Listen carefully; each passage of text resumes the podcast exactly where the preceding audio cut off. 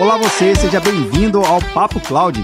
Esse espaço foi criado para debatermos sobre as principais tecnologias que vêm revolucionando as empresas e os seus negócios. A cada convidado que passa por aqui, a gente consegue entender como esse conjunto tecnológico faz sentido para o seu segmento de negócio. E olha que legal, mesmo que a tecnologia aparentemente seja a mesma, o contexto e o significado é totalmente diferente por cada negócio. Esse é o espírito do Papo Cloud, conhecer as suas histórias, seus criadores e como a revolução na tecnologia vem impactando em cada área. Eu sou Vinícius Perrott e seja bem-vindo ao Papo Cloud.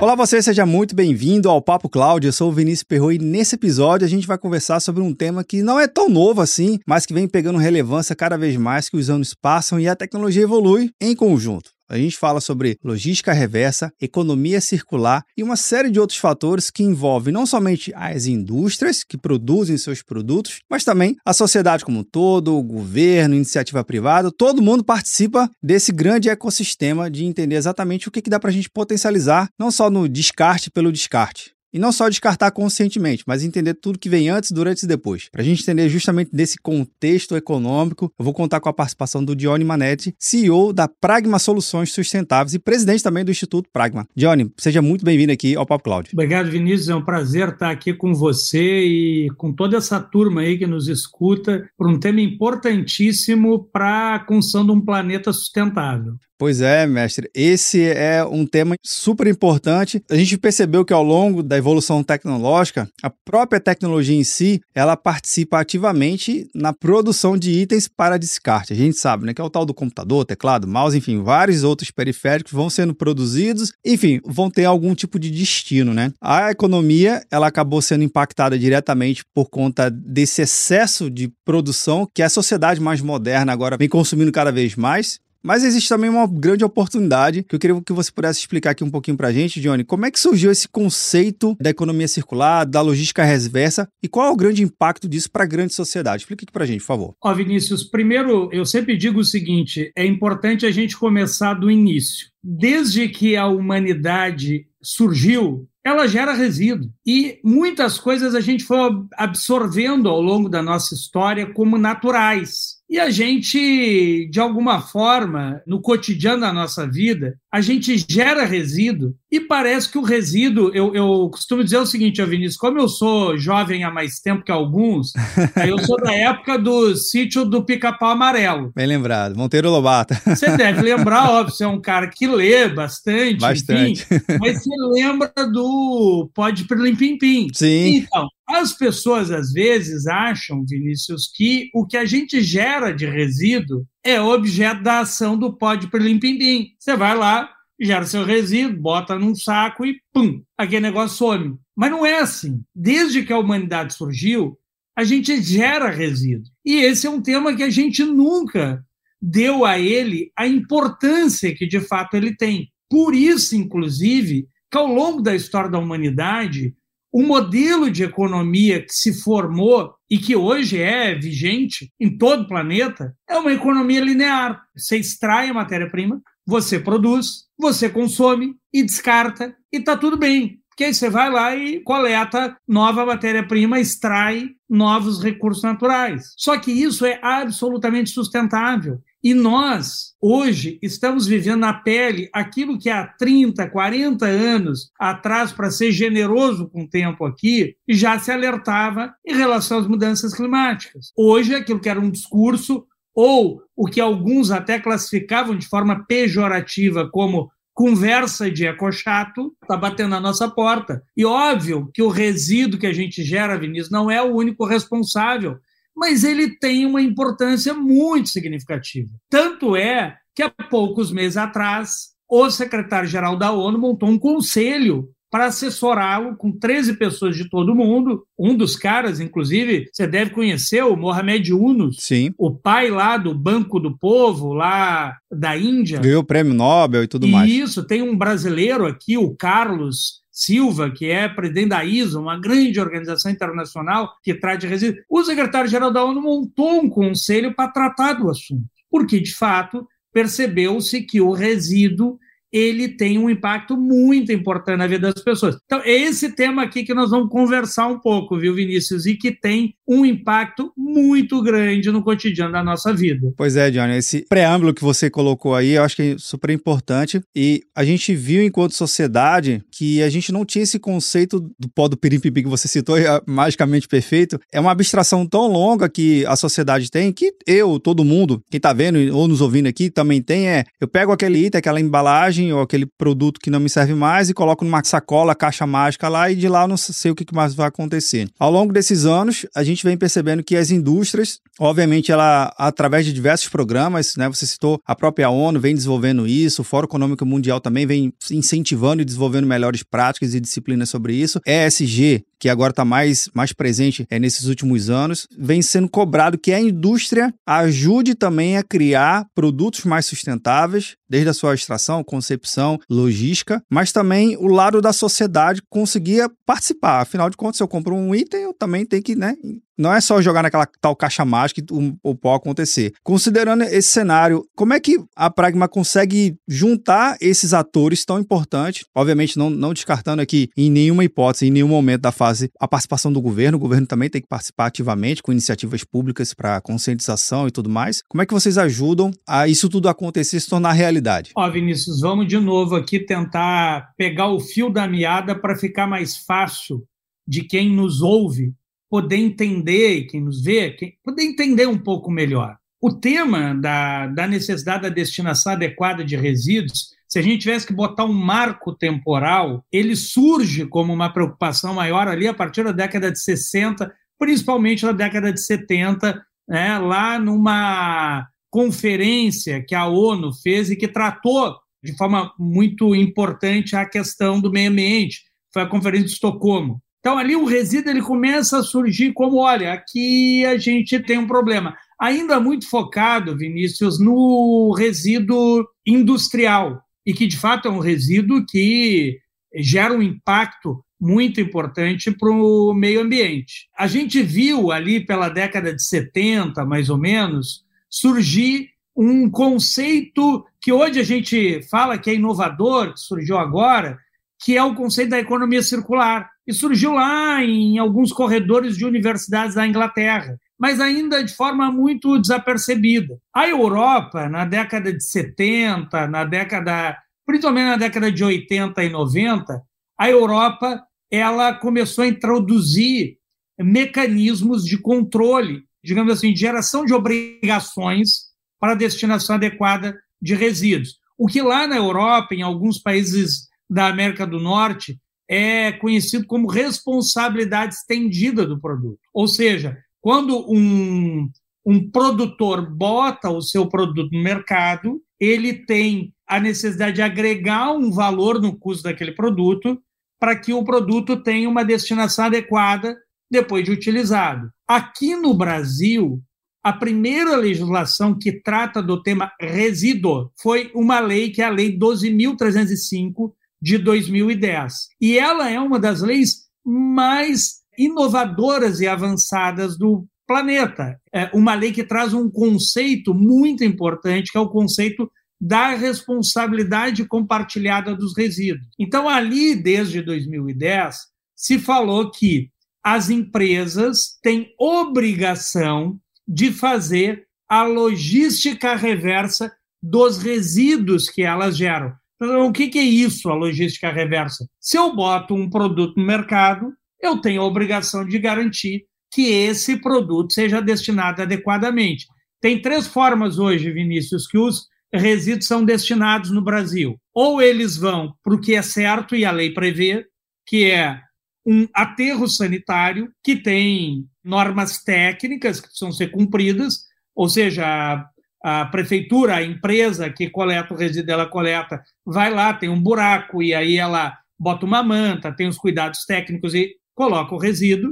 Tem o que se chama ainda de aterro controlado, ou seja, ele tem alguns cuidados a mais, mas ele não cumpre as normas técnicas. E tem, infelizmente, aqui no Brasil, os lixões, que hoje são mais, são quase três mil em todo o país. Então, o Brasil tem uma obrigação legal já estabelecida que quem gera resíduo tem que garantir que esse resíduo seja destinado adequadamente, mas sobre um conceito que é o conceito da responsabilidade compartilhada. Ou seja, Vinícius, é muito importante para quem está nos ouvindo aqui, quem está nos vendo. A empresa que gera o resíduo, ela é responsável. A prefeitura, que é responsável pela gestão municipal do resíduo, é responsável. Mas eu e você também somos. Sem dúvida. E muitas vezes, é como eu voltando lá ao Pó de Pirlimpimpim, a gente não percebe que nós temos responsabilidade. Então, a gente precisa compreender que o resíduo, ele é, por um lado, gera impacto no meio ambiente, ou seja,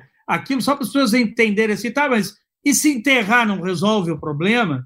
A gente tem um negócio chamado lençol freático, e o resíduo gera um negócio chamado chorume, e esse chorume é altamente tóxico. Então, quando eu enterro um resíduo, eu estou contaminando o lençol freático, que gera o líquido, a água, que todos nós necessitamos para viver. Não, então, por que que não queima? Porque quando eu queimo, eu gero gases, que contribuem com o efeito estufa. Então, qual é a solução? A solução é pensar o produto, quando eu vou elaborar ele, para que ele possa ser reutilizado ao máximo, ou garantir que aquilo que não vai poder ser reutilizado possa ser reinserido no ciclo produtivo, ou seja, se eu tenho uma garrafa, eu posso recuperar ela, uma garrafa plástica, por exemplo, eu posso fazer o processo químico necessário e reintroduzir ela como matéria-prima para que ela não precise ser descartada inadequadamente e, inclusive, para que eu possa diminuir a quantidade de matéria-prima natural que eu tenho que extrair para produzir outra garrafa. É uma conversa meio técnica, mas que, embora seja meio técnica, vamos dizer assim, nós temos hoje, até pela lei brasileira, a obrigação de nos apropriarmos dela, porque nós, pela responsabilidade compartilhada, também somos responsáveis pela destinação adequada desse resíduo. Cara, isso aí é super legal e extremamente complexo, considerando ainda mais o tamanho do Brasil, né? Porque, às vezes, a gente tem uma indústria, vou citar o um exemplo aí que nos bastidores, você está praticamente no extremo sul do, do país, você tem uma indústria aí na sua região, eu falo de Recife, e às vezes eu vou consumir um produto que foi produzido aí. Então, ele viaja, caminhão, navio, enfim, aeroporto, chegou aqui na minha casa. Também imaginar a cadeia de logística reversa que essa indústria tem que conseguir sustentar no Brasil, do tamanho gigantesco, a gente tem que ter tecnologia, né? Senão, como é que a gente vai, vai mandar um caminhão de volta? Nossa, só o caminhão de ir e voltar já gerou outros impactos maiores ainda em relação a isso. Mas conta aqui um pouquinho aqui pra gente, mestre, como é que seria essa visão, considerando o Brasil, aí a sua dificuldade que tem em relação à logística, e como é que a tecnologia ela consegue se aproximar muito desse contexto para ajudar e a diminuir ó, o tal sonhado, zerar esse impacto ambiental? A humanidade, ela evoluiu fantasticamente em vários campos da vida. Mas, muitas vezes, a gente absorve a tecnologia para ganho de resultado econômico e não para ganho de qualidade de vida. Acho que esse é o grande ponto que, hoje, inclusive, a nível global, a Pragma participa de vários circuitos hoje que debatem globalmente a questão da geração de resíduo e de modelos econômicos. Então, esse é um grande tema global hoje. Se a tecnologia ela é capaz de nos aproximar, veja, eu estou aqui num canto do Brasil, você está no outro, e nós estamos conversando. E deve ter gente aqui em lugares muito mais distantes que nós, os dois que estão nos assistindo. Se a tecnologia ela é tão perfeita para permitir essa conexão, para nos aproximar, por que a gente não consegue ainda aproveitar todo o potencial dela para que a gente consiga diminuir os impactos que a humanidade gera para o planeta? Veja o seguinte, Vinícius, há uns quinze anos atrás, para ser generoso de novo com o tempo aqui, tem um, um grande teórico, imagino que você deva conhecer, que é o Leonardo Boff. O Leonardo Boff, ele dizia para a gente já uns quinze, vinte anos atrás que aquilo que a humanidade consumia exigiria um planeta e meio, pelo menos, para dar conta, que é isso uma referência que ele tinha de análises, leituras de quinze, vinte anos atrás. Hoje, a situação é muito pior. Então, o que eu percebo, Vinícius, é que a gente usa a tecnologia para muita coisa que é importante. Bom, se a gente for olhar para o campo da saúde, se a gente for olhar o que a tecnologia oportunizou para a educação, por exemplo, no período de pandemia, uma coisa fantástica. Mas a gente não aproveita a potencialidade do desenvolvimento tecnológico para outros aspectos da vida, como, por exemplo, como que a gente diminui os circuitos de produção e consumo. Isso que você falou é fantástico. Acho que você captou, pelo que você estudou do tempo, você captou, digamos assim, a essência do negócio. Não faz nenhum sentido hoje eu produzir um determinado produto aqui no sul do sul para poder mandar para o norte do norte, para o Amazonas, falando de Brasil, porque tem coisa que nós produzimos aqui, não mandamos para o outro lado do mundo. Sim. Então, como que nós aproveitamos a tecnologia para isso?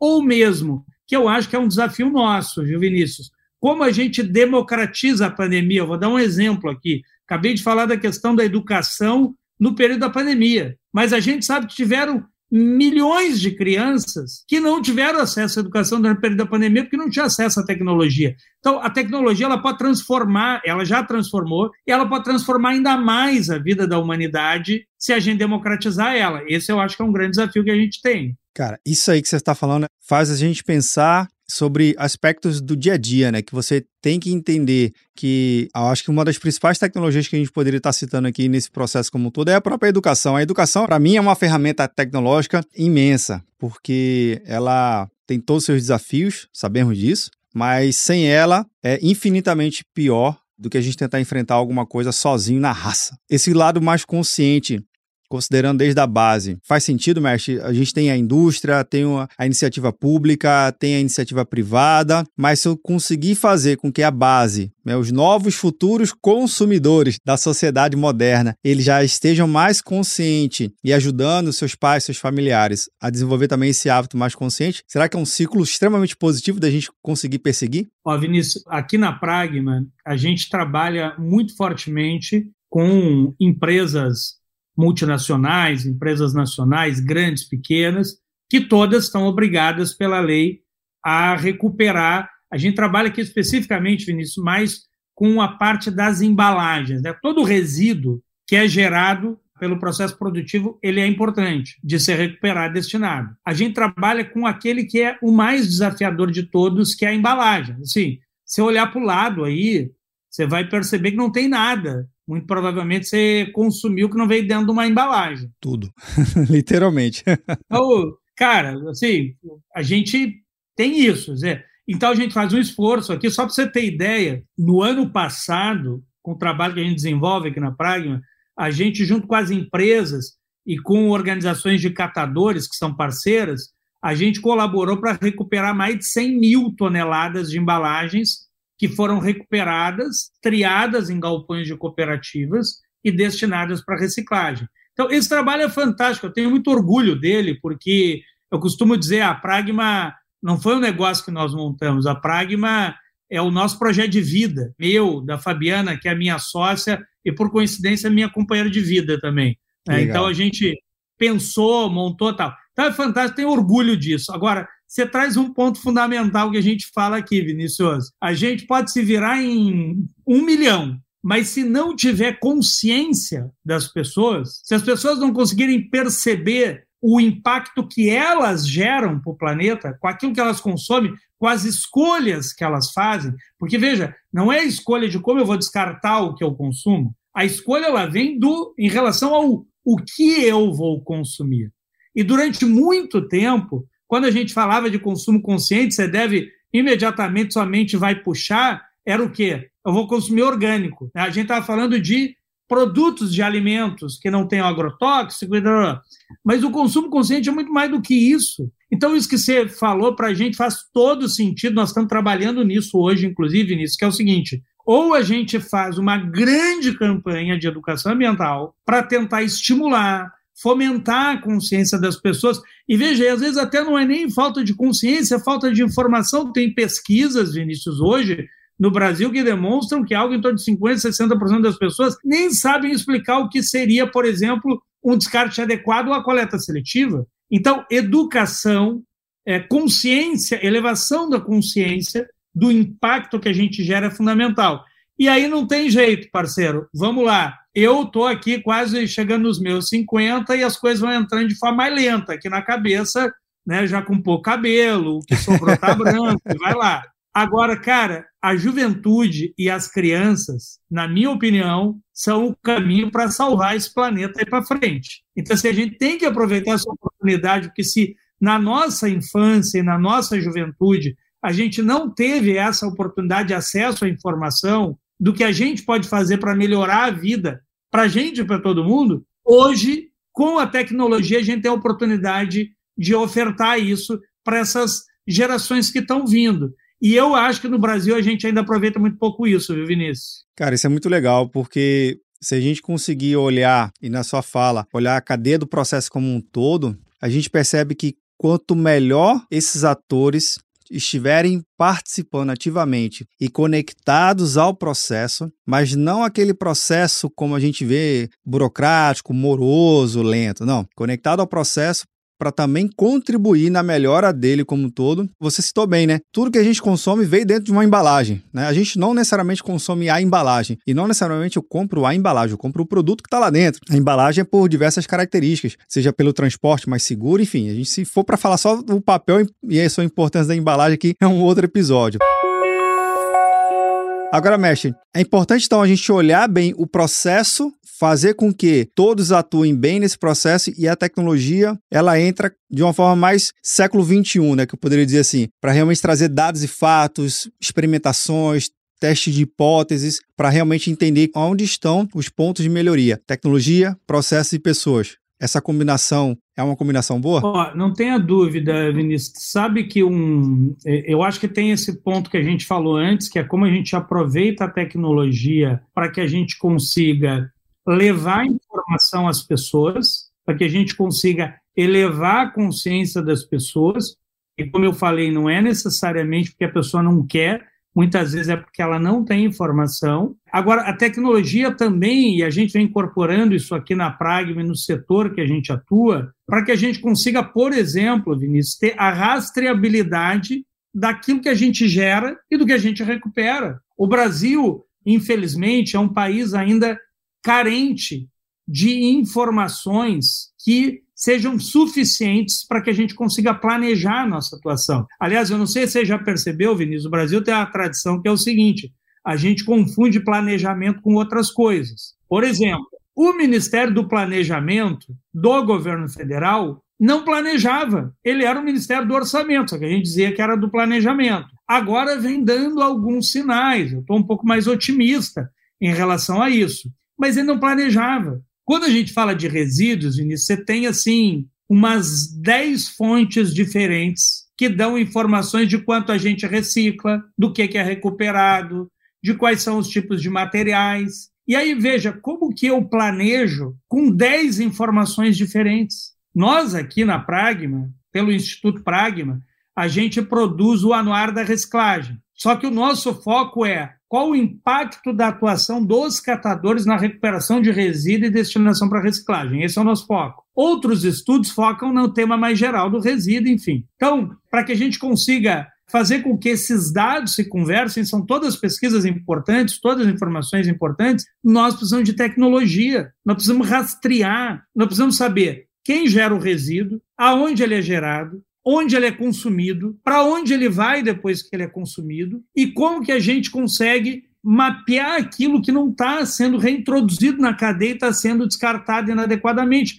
Mas lá atrás eu te falei, nós temos quase três mil lixões no Brasil. Então, hoje a gente está percebendo nesse campo mais específico que nós estamos atuando, na logística reversa de embalagem, algumas ferramentas tecnológicas que surgem, que inclusive nos dão a possibilidade de ser mais transparente com as empresas que procuram o nosso serviço para que a gente cumpra a obrigação da logística reversa, mas principalmente, Vinícius, com o consumidor. O consumidor ele precisa entender que ele tem que buscar informação sobre aquilo que ele está consumindo. A gente tem algumas pesquisas bem interessantes também no Brasil, que mesmo com as limitações da, do poder aquisitivo do consumidor brasileiro, o consumidor vem se alertando, ele vem começando a olhar outras coisas, tá, mas de onde vem esse produto? Que tipo de trabalho produziu ele? Qual é a pegada dessa empresa na questão ambiental? ela está cumprindo as obrigações legais de, por exemplo, recuperar o resíduo e mandar embora para o lugar adequado?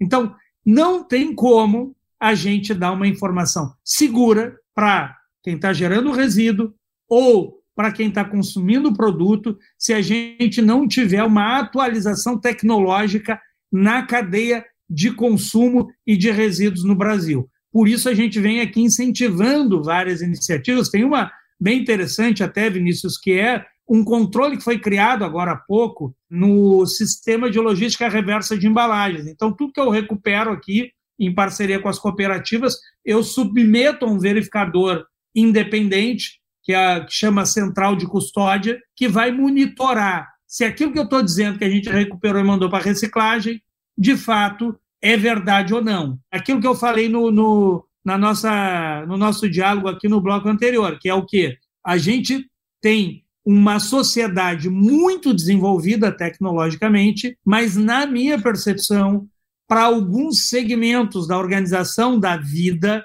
e da economia, nós ainda não estamos aproveitando ao máximo aquilo que a tecnologia nos oferta. Sensacional, mestre, sensacional. Faz muita reflexão aqui. Agora, mestre, uma última perguntinha que eu tenho aqui para convidados. O episódio bom é assim, voa rapidaço. E que é uma tecnologia que faz aqui todo o pano de fundo do nosso episódio acontecer, que nos permite essa conexão, por exemplo, agora, do extremo sul aqui para o Nordeste. Então, bora lá. É uma pergunta que a gente gosta de refletir de uma característica bem natural. Tem convidado que responde de uma forma mais técnica, tem convidado que responde de uma forma não tão técnica. O que a gente gosta aqui do Papo Cloud é a resposta que vem do coração, que tá valendo. É, essa é a melhor resposta de todas. Então, bora lá. Pro Dione, o que é essa tal da computação em nuvem? Ó, Vinícius, então eu vou do coração aqui. É a salvação da desgraça que eu vivia na minha vida. Só para te dar ideia do nível que esse negócio tem para minha vida aqui, cara. E, ó, vou falar de mim, vou falar da minha empresa, tá? Pensa um cidadão que precisa andar com o seu computador para tudo quanto é canto do Brasil para fora dele que vai, e que trabalha nele, e que produz. Mas, bom, eu tenho um escritório, eu tenho meu equipamento lá, e eu tenho um equipamento na minha casa, enfim. Eu sou da época, ô Vinícius, que eu andava, sabe aqueles negócios, como é que é, os, ah, os H Ds externos? Não era nem pendrive, né? A turma jovem há menos tempo aí vai dizer, não, é só botar um pendrive e resolver, não. O troço precisava quase de uma mala para você carregar aquele negócio gigante. Hoje, bicho, assim, a nossa vida, ela ganhou outra qualidade, não só em termos de mobilidade, mas em termos de produção de informação. Hoje, essa conectividade me permite, por exemplo, ter acesso direto ao que é produzido na minha empresa, independente do lugar que eu estou. Isso me dá agilidade para produzir aqui enquanto eu estou conversando com você, e daqui a um dia, eu estando de volta em Brasília, que é onde fica lá o meu escritório, onde eu moro, eu poder ter acesso àquilo que eu produzi aqui sem grandes desafios, digamos assim, logísticos e materiais. Então, eu acho que a gente ganha em capacidade produtiva, a gente ganha em informação, a gente ganha em conhecimento e, obviamente, Vinícius, que é o grande ponto que eu sempre trago quando a gente fala de tecnologia. A tecnologia, ela só faz sentido se ela fizer bem para o planeta e melhorar a nossa qualidade de vida. E essa tecnologia que nós estamos falando de poder produzir aqui e acessar em outro lugar, ou produzir aqui e dividir com o meu time o que eu estou produzindo aqui em tempo real, cara, isso tem um nível de contribuição, inclusive, para a qualidade de vida da gente, que é fantástico. Então, você está falando com um cara aqui que teve lá a internet discada, viu a internet surgir, né? Andou quase com uma mala para carregar um H D para tudo quanto é canto, e que hoje é uma pessoa mais feliz, só isso. Maravilha, com a felicidade dessa aqui, a gente chega no finalzinho do nosso bate-papo, meu querido. Adorei, adorei assim, o conteúdo, acho incrível a gente ajudar a sociedade a elevar o nível de consciência sobre esse tema, repensar sobre alguns conceitos que a gente tem de se relacionar com alguns produtos e serviços. O produto daqui que a gente entrega um produto de conhecimento com, com o nosso convidado, mas o nosso convidado também não sai de mão vazia aqui não, viu, meu querido? A parceria que a gente tem com a M I T Technology Review, que, enfim, eu acho que a M I T é altamente dispensável a apresentação, ela oferece agora um, um exemplar que vai para sua casa na maior tecnologia que possível, aumentando também o nível de consciência sobre outros temas. E essa edição aqui é uma edição cem por cento brasileira, e o que é legal é que também traz essa realidade do nosso país aqui, no nosso grande mundo, que é o Brasil, com temas bem relevantes. Querido, agradeço muito a oportunidade por esse espaço. Volte mais vezes, viu? A gente vai ter que retornar. A gente falar de economia circular, o conhecimento também é circular. Vamos falar sobre o anuário de dois mil e vinte e três. Vai ser bem legal, viu? Ó, Vinícius, muito obrigado, cara. Foi um prazer estar aqui contigo, com, com quem está nos ouvindo. É muito legal. Eu trabalhei com um cara, Vinícius, que chamava, era um grande economista, muito conhecido aí, que é o... infelizmente não está mais aqui com a gente, que é o Paul Sinja. E ele sempre dizia o seguinte, olha, duas cabeças pensam melhor que uma, três melhor que duas, quatro melhor que três e assim por diante. Então, a gente aqui na Pragma diz o seguinte, qual é, você pergunta assim, ah, qual é o objetivo de vocês? O que, que vocês querem? Eu diria que o nosso objetivo central é juntar a gente. Hoje a gente vive uma sociedade de repartição, de separação. Nós estamos no processo inverno, nós precisamos juntar gente. Então, qualquer oportunidade que a gente tem de conversar, de trocar ideias, veja, eu trouxe aqui um monte de opinião, informações que eu coletei, estou saindo daqui com outras, é, inclusive de provocações que você fez aí, e tudo é sempre um processo de produção de conhecimento. A gente precisa entender que nós nunca vamos estar prontos, nós vamos morrer sem estar prontos. Nós temos que ter essa capacidade de troca, de escuta, de poder... respeitar a opinião do outro, nós não somos iguais, se a gente fosse igual, cara, que graça ia ter esse negócio todo.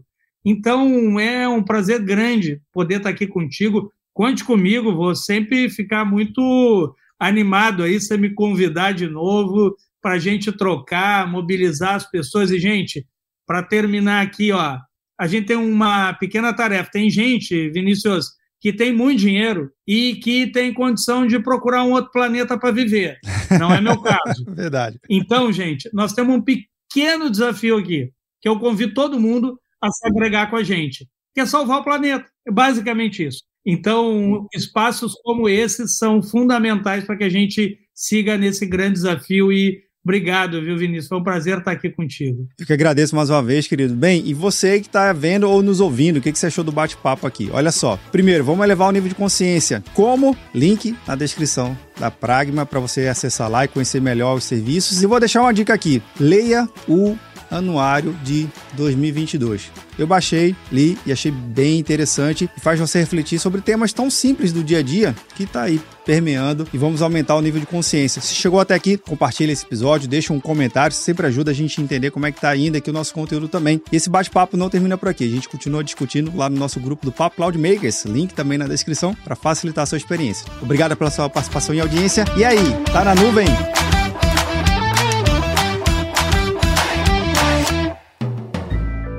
Mais um produto com a edição Senhor A.